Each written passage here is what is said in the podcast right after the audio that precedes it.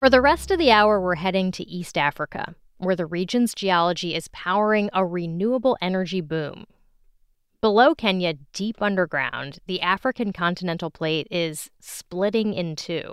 That continental cleave creates hydrothermal vents, and these vents are ripe for harnessing geothermal energy. So as a reminder, geothermal is a renewable form of energy. Hot water bubbles up from deep underground. When it comes to the surface, it turns to steam. That steam spins a turbine connected to a generator, and poof, electricity. And Kenya is producing a lot of it. Half of Kenya's energy production is from geothermal plants, and that amount is growing. My next guest reported extensively about this for Science News. Jeffrey Kamadi is a freelance science journalist based in Nairobi, Kenya. Welcome to Science Friday. Thank you for having me. Jeffrey, when did Kenya start investing in geothermal energy? Was the country ahead of the curve? Yeah, so uh, compared to uh, most of the world or in Africa, it was uh, very much ahead of the curve. The country started exploring uh, its geothermal resources in the nineteen fifties. Is that because of its sort of specific geology? Yeah, so the geology of the country favors geothermal exploration. The heat is much uh, closer to the surface compared to uh, most of the region or Africa. So it is much uh, less expensive to explore the heat resource compared to other places. What do the geothermal plants look like? They are comprised of a number of, you know, pipes that are coming from the geothermal wells away from the plant, uh, some distance away, where the the steam and the water is harvested and then pumped through a series of pipes to the power plant where the turbines are, which are then used to, uh, you know, turn the turbine to generate uh, electricity. What is the potential of this energy source? We said in the intro that half of Kenya's energy production comes from geothermal plants, but how much power could Kenya theoretically produce using geothermal energy? Kenya has been estimated to have uh, ten thousand megawatts of uh, geothermal energy. And uh, currently, uh, it produces uh, less than uh, ten percent of this potential. So you can see the potential is, is uh, very, very big. And as uh, the country continues to, uh, to expand uh, its geothermal energy production, there is a lot of potential for utilizing this uh, energy source. Is ten thousand megawatts a lot? It's quite a lot. It can power the rest of the continent of Africa if harnessed what? completely. Yes. So it's it's huge. It could power the whole continent of Africa? Yes. Just the geothermal potential in Kenya alone could power all of Africa. Yeah. So uh, the ten thousand uh, megawatts is, uh, is quite a big, big energy uh, source. So if it can be utilized to its uh, fullest potential, then uh, it can be a very big deal uh, in terms of energy production uh, in Kenya and uh, Africa. The continental rift that is sort of prime for tapping into geothermal energy, how far does that stretch? Are other African countries sort of getting on the geothermal train? Yeah, so the rift extends uh, to a distance of more than six thousand kilometers. So it um, passes through ten countries in Africa, from uh, up north in North Africa to uh, down south uh, in Mo- Mozambique. You you explain in your reporting that more than forty percent of Africa's population lacks access to electricity. Do people think that geothermal could be a solution? That's what uh, the experts are saying, that uh, geothermal energy has the potential of bringing The, the majority of the population online when it comes to access to electricity, especially considering uh, the fact that very little of this uh, potential has been uh, tapped. So uh, the potential to bring the vast majority of the population uh, is there. This is Science Friday from W N Y C Studios. What are the barriers to opening new plants?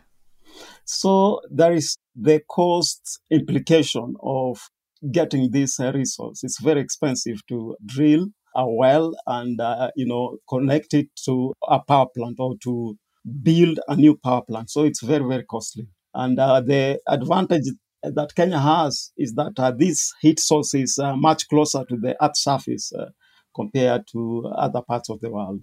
Got it. I mean, even with the heat sources close to the surface, the upfront costs, are they still more expensive for geothermal, even in Kenya, than, say, fossil fuels? You know, to drill a single well uh, will cost around uh, six million dollars.